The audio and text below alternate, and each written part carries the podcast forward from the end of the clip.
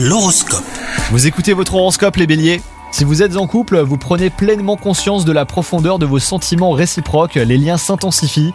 Quant à vous les célibataires, vous prenez plaisir au badinage, vous passez d'une rencontre à l'autre sans chercher à approfondir la relation. Les choses vous vont très bien comme ça pour l'instant en tout cas. Côté travail, il y a un possible élargissement de vos activités, une nouvelle collaboration ou même un nouveau projet euh, pourrait vous être proposé.